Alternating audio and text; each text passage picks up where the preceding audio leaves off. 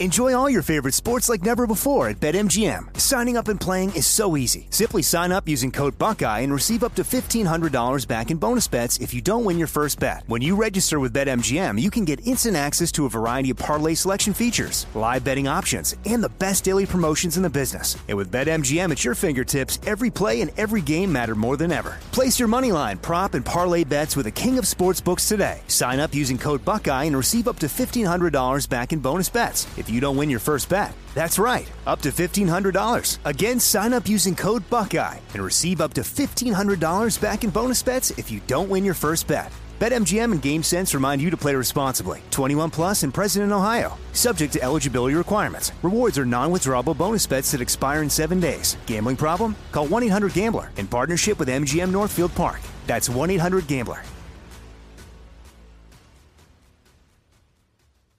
Winning is an everyday mindset, and we're here to help. I'm Craig Robinson. Join me and Coach John Calipari for Ways to Win. How do you play? How do you work when you're not at your best? Coach Cal and I will share some wisdom from our time coaching, and we'll apply that wisdom to your off court challenges. You got to win every day. Find the Ways to Win podcast anywhere you listen.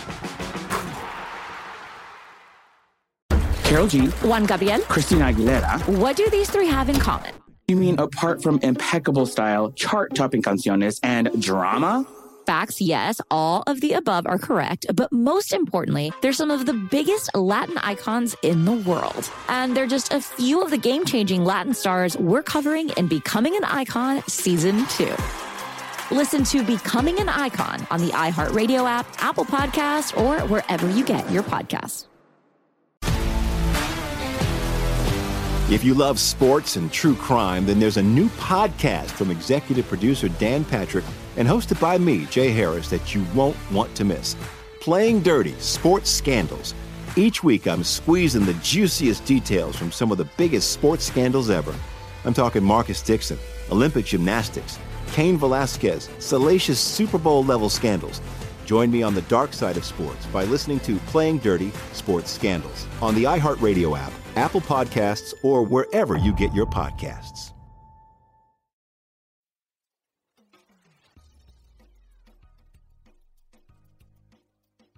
Hey, it's Doug Gottlieb, and welcome in to this week's version of All Ball. All basketball, all the time.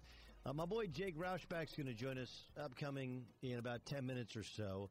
Um, you can follow him on Twitter at MindRightPro. We're going to have a, a, deep dive discussion into Markelle Fultz and his shooting issues. I'll, I'll, tell you a little bit about mine, what happened to me, what it actually feels like. I watch Markelle Fultz and I'm sad just because I think inside the exterior of a talented young athlete, uh, that, that brain and the body are fighting and they're not working together. And that's why, to this point, we haven't seen the talent that he had coming out of the University of Washington, just spending one year there. And and to people like, well, you know, everybody should have known. And like, all right, all I can tell you is I had friends that conducted those workouts, those pre-draft workouts, and they all said that, you know, Lonzo Ball's a nice player, but uh, but Markelle Fultz was the best guard they had in. They had in.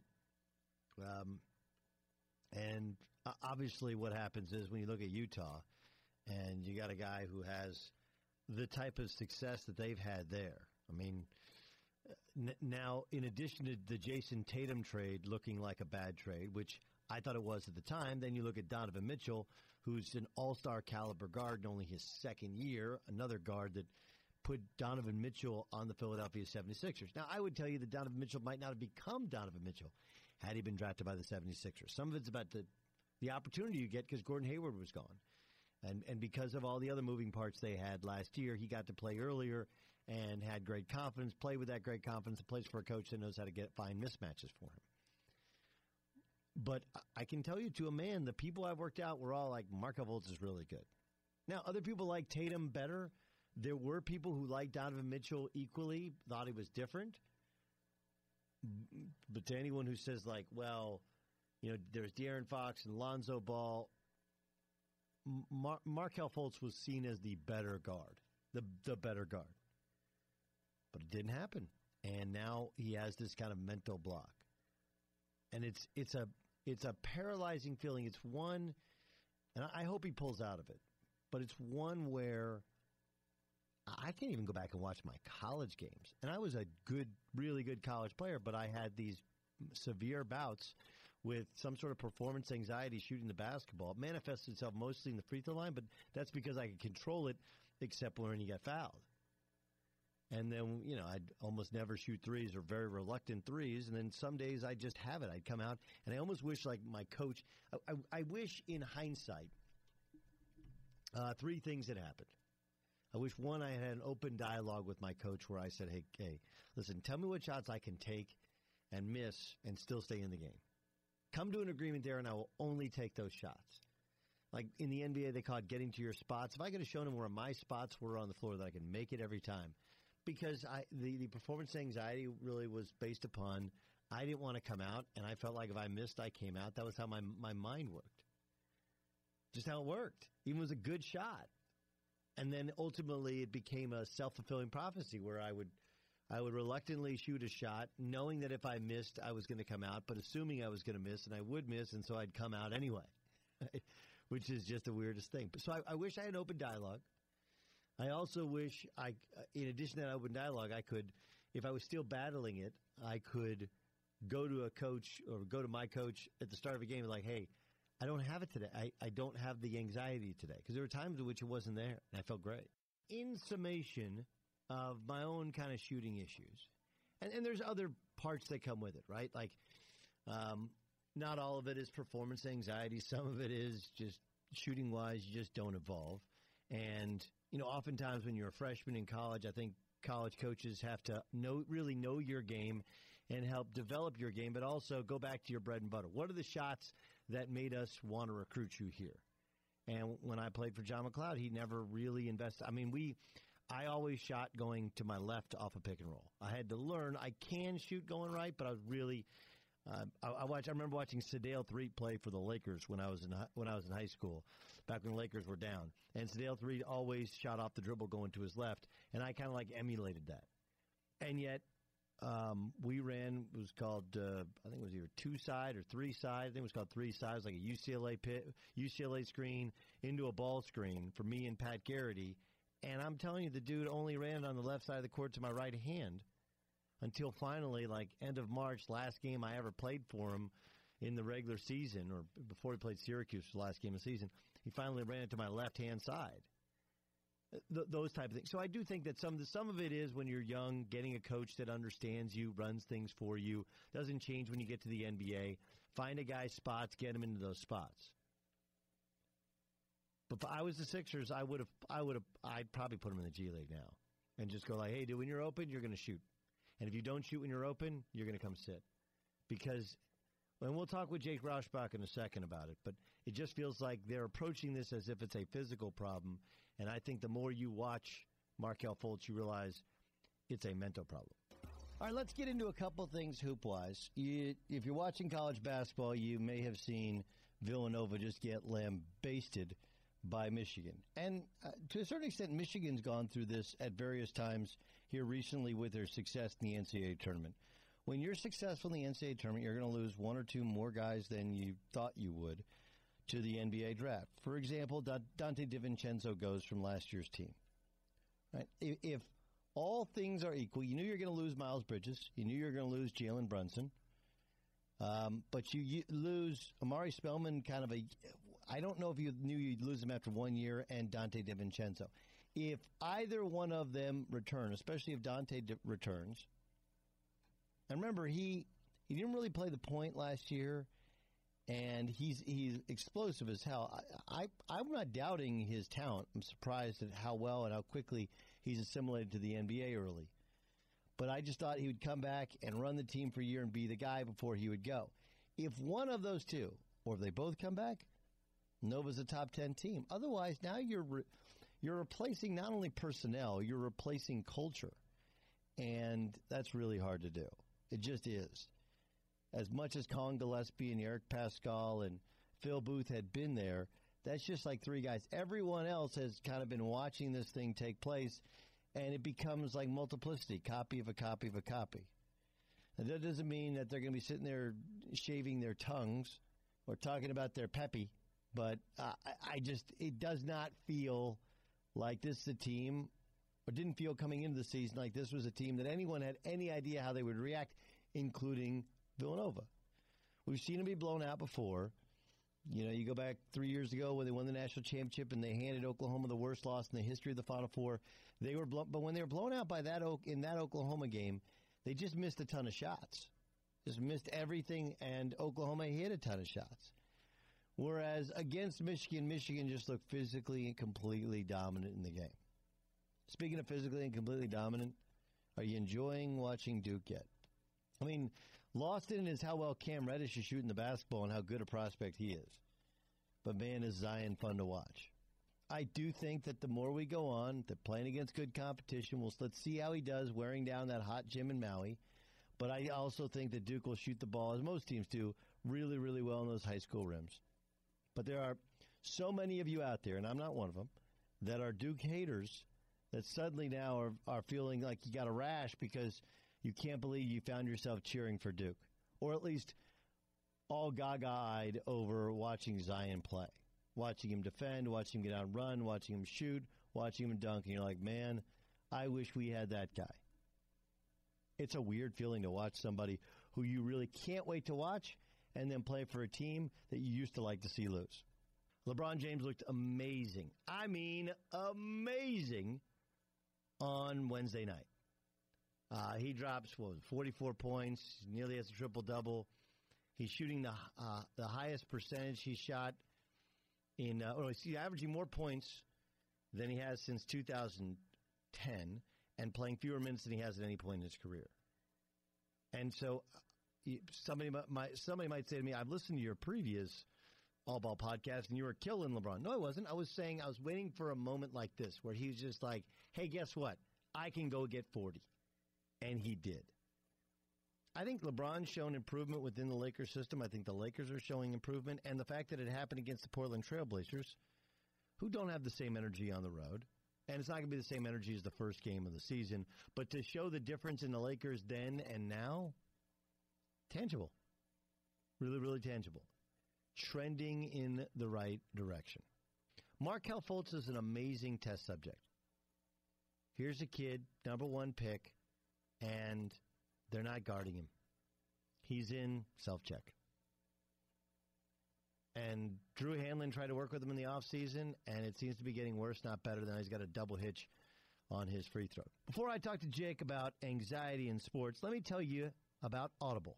Discover the easiest way to juggle binging on content you love while doing your favorite activities with Audible. Listening to Audible's unmatched selection of audiobooks, original audio shows, news, comedy, and more allows users to experience new journeys without having to drop what they're doing. Any book can be heard on the go, like John Grisham's new one, The Reckoning, or Elevation, you know, the new one by Stephen King. By becoming a member, users receive one free audiobook a month, exclusive sales, and 30% off regularly priced audiobooks. Plus, your books are yours to keep. With Audible, you can go back and re-listen at any time, even if you cancel your membership. If that doesn't sound good enough, Audible is offering listeners a free audiobook with a 30-day trial membership. Just go to audible.com slash allball and browse the unmatched selection of audio programs. Download a title free and start listening. It's that easy. Go to audible.com slash allball or text allball to 500 500 to get started today. Let's take a deep dive into the Markelle Fultz situation. Um, if you watch the video of him shooting free throws, it's not good. There's like a double pump there. And it looks like Charles Barkley's golf swing is probably the best. If you haven't seen the video, the probably best description of it. I want to bring in Jake Rauschbach. Jake was an assistant coach in Israel last year. He's been on the Temple staff previously. And um, uh, Jake, how would you describe exactly what you do outside of being a basketball coach? Well, Doug, thanks for having me on. Uh, great chatting. Um, what I do is I help unblock players with a deep, unconscious, energe- energetic, habitual programs or subconscious level of the mind or body. Now, oftentimes, guys get kind of stuck based on past experiences or injury situations. And my job, oftentimes, is is the option of last resort, uh, uh, going in and helping those guys get unblocked and then improving their games. Okay, so when you watch Markelle, and and everybody's pointing to the free throws, but look, he's got a hitch when he shoots jump shots. He clearly lacks confidence. And if you shot, you know, I don't know if you saw this, shots outside of five feet, he's shooting 8% from the floor. Eight. Um, when you watch Markelle, uh, a guy who uh, we don't know how bad the injury was, but there was some sort of shoulder injury, some sort of impingement, but we don't think that's there anymore. Uh, I believe most of it is mental, but when you see it, what do you see?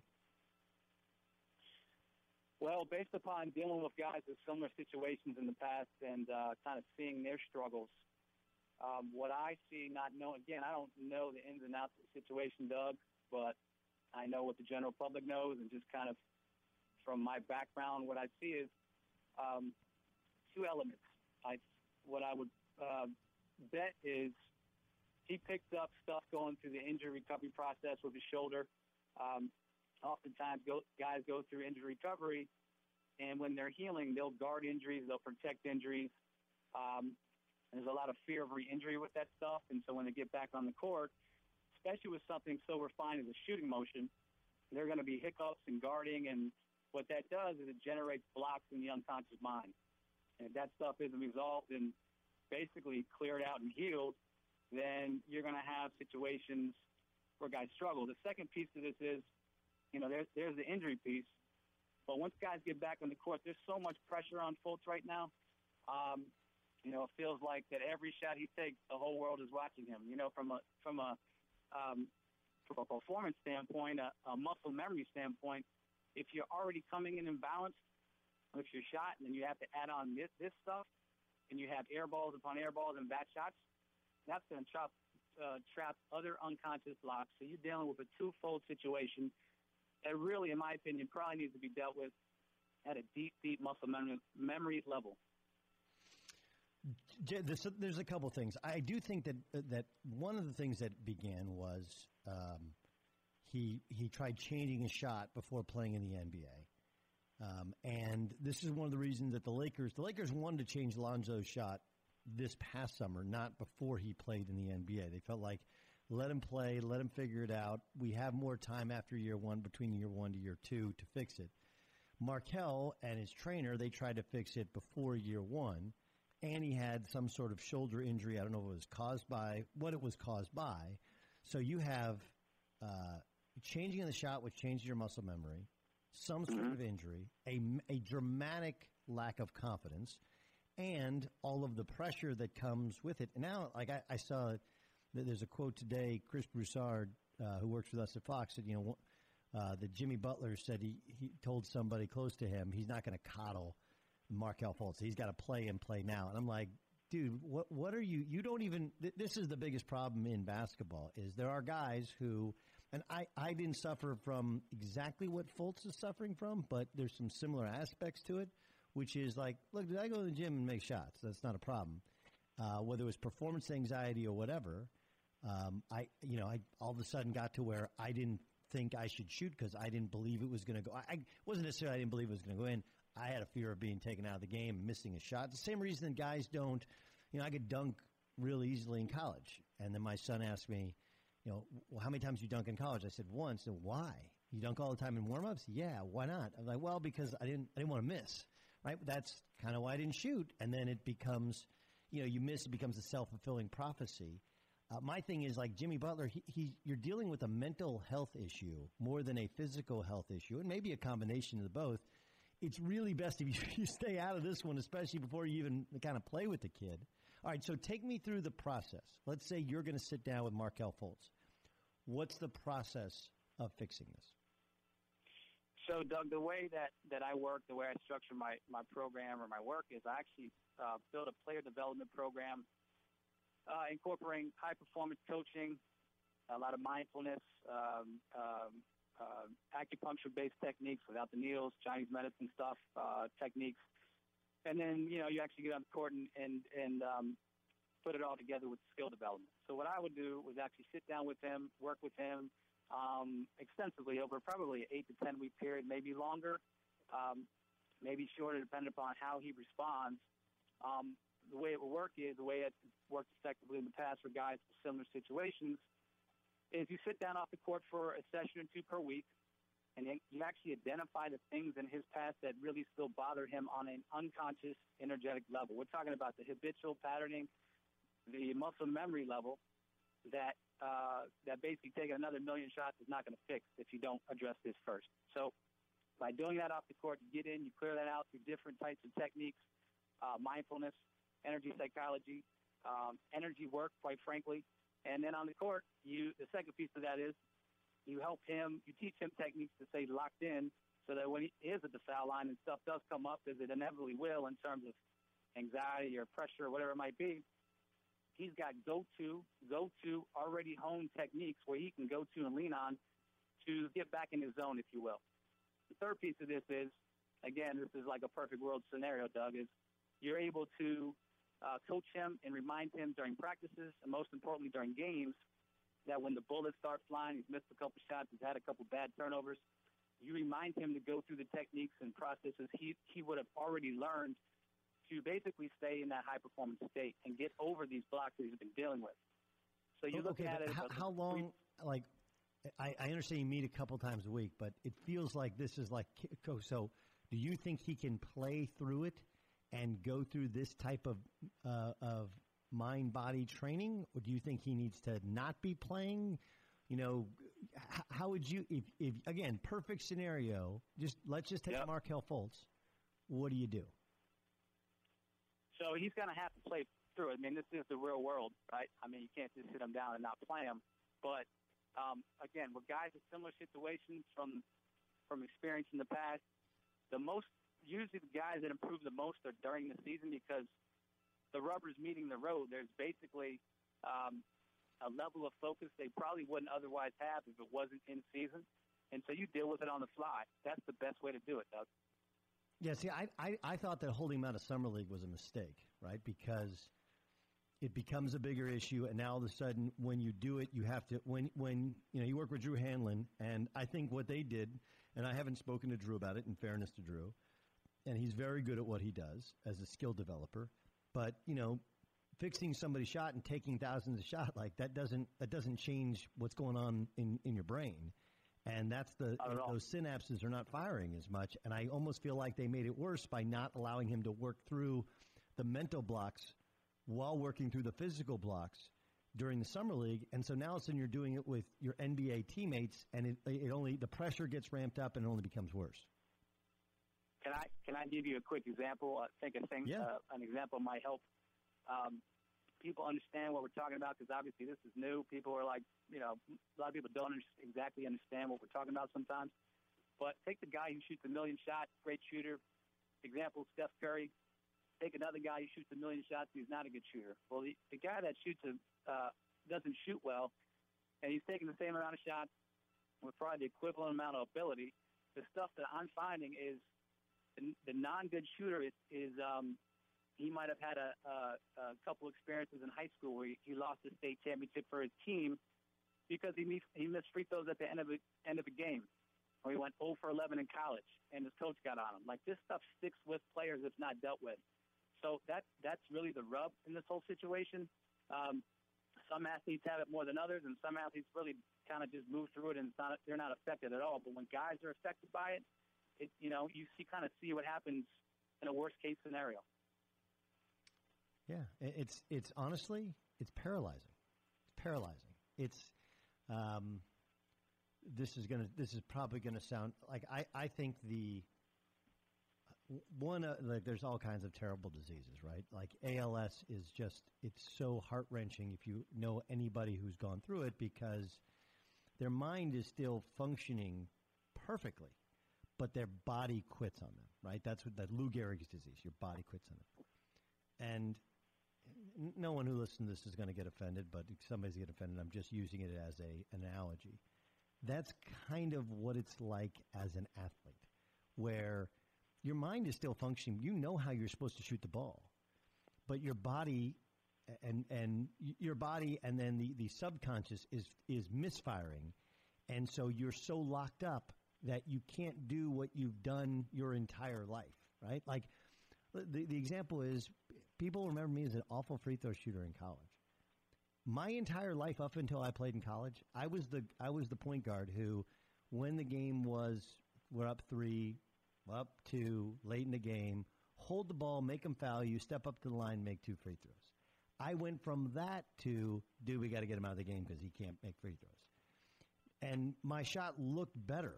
My strength was better. My wrists were better. My legs were better. Like all of that, but your your body doesn't respond properly to what your brain used to be doing because something in the subconscious is misfiring. Right? That's a, that's how that's the that's the way I would explain it. And you you can also take the Nick Anderson scenario, right? Where like he missed the four free throws at the end of a you know in the championship game. I'm not sure when that was, but you know the rest of his career he basically tanked after that. That's like an extreme scenario. And the piece you're talking about, the most important piece to understand is if these guys would have wanted to change it, like if it was a conscious thing, they would have already changed it, right? Because they would have had the tools to change it. But it's not a conscious thing; it's an unconscious thing. So then, like you just said, you get real jammed up because when you you get in situations, your programming, your performance programming, the way you operate on the court is not in alignment with success. Once you actually get there, and stuff is kind of out of balance. Is he fixable? Of course he is fixable. It, I mean, and I hate honestly, it's there's so much scrutiny around the situation. Um, it, it's a lot. I'm sure it's a lot to take for him, but you know, from my experience, he is most definitely 1,000% fixable. Um, it would take some time now. It would take some work and dedication. And the most important thing with any player and any coaching, as coaches always know, is the guy as a player has to buy in, has to be like, all right, man, let's do this thing, right? A thousand percent. But Doug, a thousand percent, he's fixable. Do we get to a point though where past, is there a point of no return? That's that's that's what I'm wondering. Is there a point to which you're like, okay, now you're to the Rick Ankiel had to change positions. Nick Anderson was washed. Is there a point of no? What what's your greatest fixing story? Uh, great question. So there was, there might be two. I'll give you the first one. We have time. The second one, great.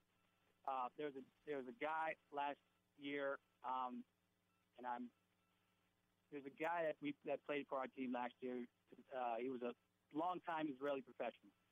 Played in the league, played in the Super League, first division in Israel for 12 years. Um, had basically a similar situation as Markelle Fultz had, um, but he started lifting weights in the middle of his career, and it totally threw off his shot. Now that that's that's the outlying, you know, obvious uh, reason why. But what it came down to was he was super anxious uh, and had a lot of fear around stuff in his life, and it manifested at the foul line. So basically, he shot 35% from the foul line for, say, six or seven seasons.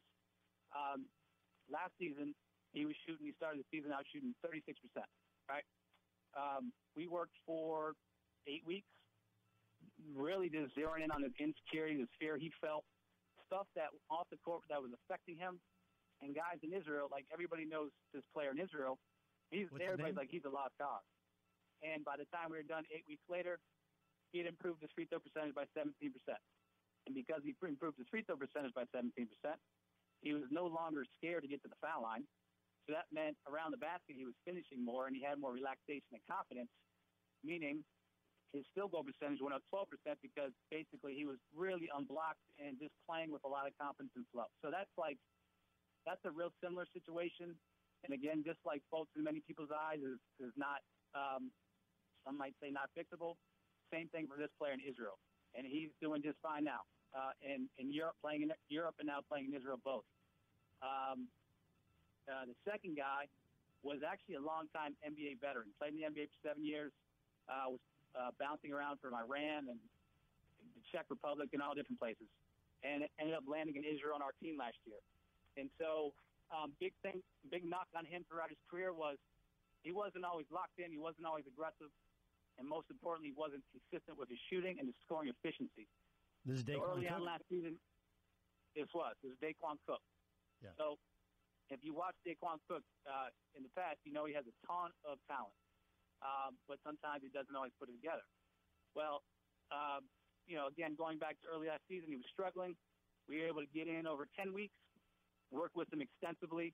Again, this is on court stuff, off court stuff combined. This is like throwing everything at these guys to help them improve and then he ended up improving uh, his three point percentage by eight percent, and then his points per minute, which was .52, so like a .52, and he ended up uh, improving that to .72, .72, and then he ended up leading the uh, Super League uh, in that uh, category. So guys, you know, these are guys that are that are veterans, that are much older than Fultz, that are 31, 32, that are, you know, at the, the downslope of their their career, and they're able to actually improve over the long term. Not not a quick fix, not a short term thing, but over the long term and by the numbers.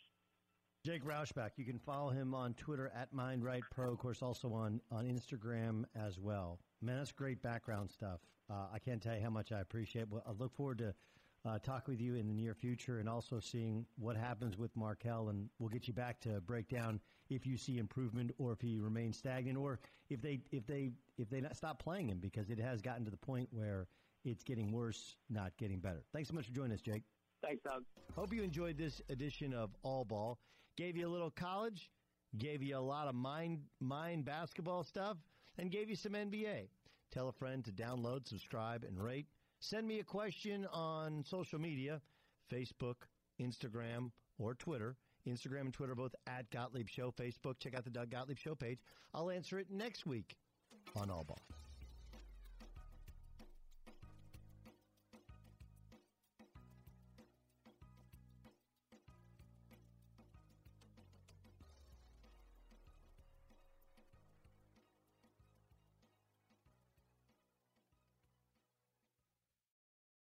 Managing your diabetes just got easier. The powerful new Dexcom G7 lets you see your glucose numbers on your compatible watch and phone without finger sticks. And because Dexcom G7 is the most accurate CGM system, you can be confident in your food, exercise, and medication decisions. And all those decisions can lead to big results like more time in range and lower A1C. Get started at Dexcom.com. Dexcom data on file 2023. If your glucose alerts and readings from the G7 do not match symptoms or expectations, use a blood glucose meter to make diabetes treatment decisions. For a list of compatible devices, visit Dexcom com slash compatibility. Winning is an everyday mindset, and we're here to help. I'm Craig Robinson. Join me and Coach John Calipari for Ways to Win. How do you play? How do you work when you're not at your best? Coach Cal and I will share some wisdom from our time coaching, and we'll apply that wisdom to your off court challenges. You got to win every day. Find the Ways to Win podcast anywhere you listen. Karol G, Juan Gabriel. Christina Aguilera. What do these three have in common? You mean apart from impeccable style, chart topping canciones, and drama? Facts, yes, all of the above are correct, but most importantly, they're some of the biggest Latin icons in the world. And they're just a few of the game changing Latin stars we're covering in Becoming an Icon Season 2. Listen to Becoming an Icon on the iHeartRadio app, Apple Podcast, or wherever you get your podcasts. If you love sports and true crime, then there's a new podcast from executive producer Dan Patrick and hosted by me, Jay Harris, that you won't want to miss. Playing Dirty Sports Scandals. Each week, I'm squeezing the juiciest details from some of the biggest sports scandals ever. I'm talking Marcus Dixon, Olympic gymnastics, Cain Velasquez, salacious Super Bowl level scandals. Join me on the dark side of sports by listening to Playing Dirty Sports Scandals on the iHeartRadio app, Apple Podcasts, or wherever you get your podcasts.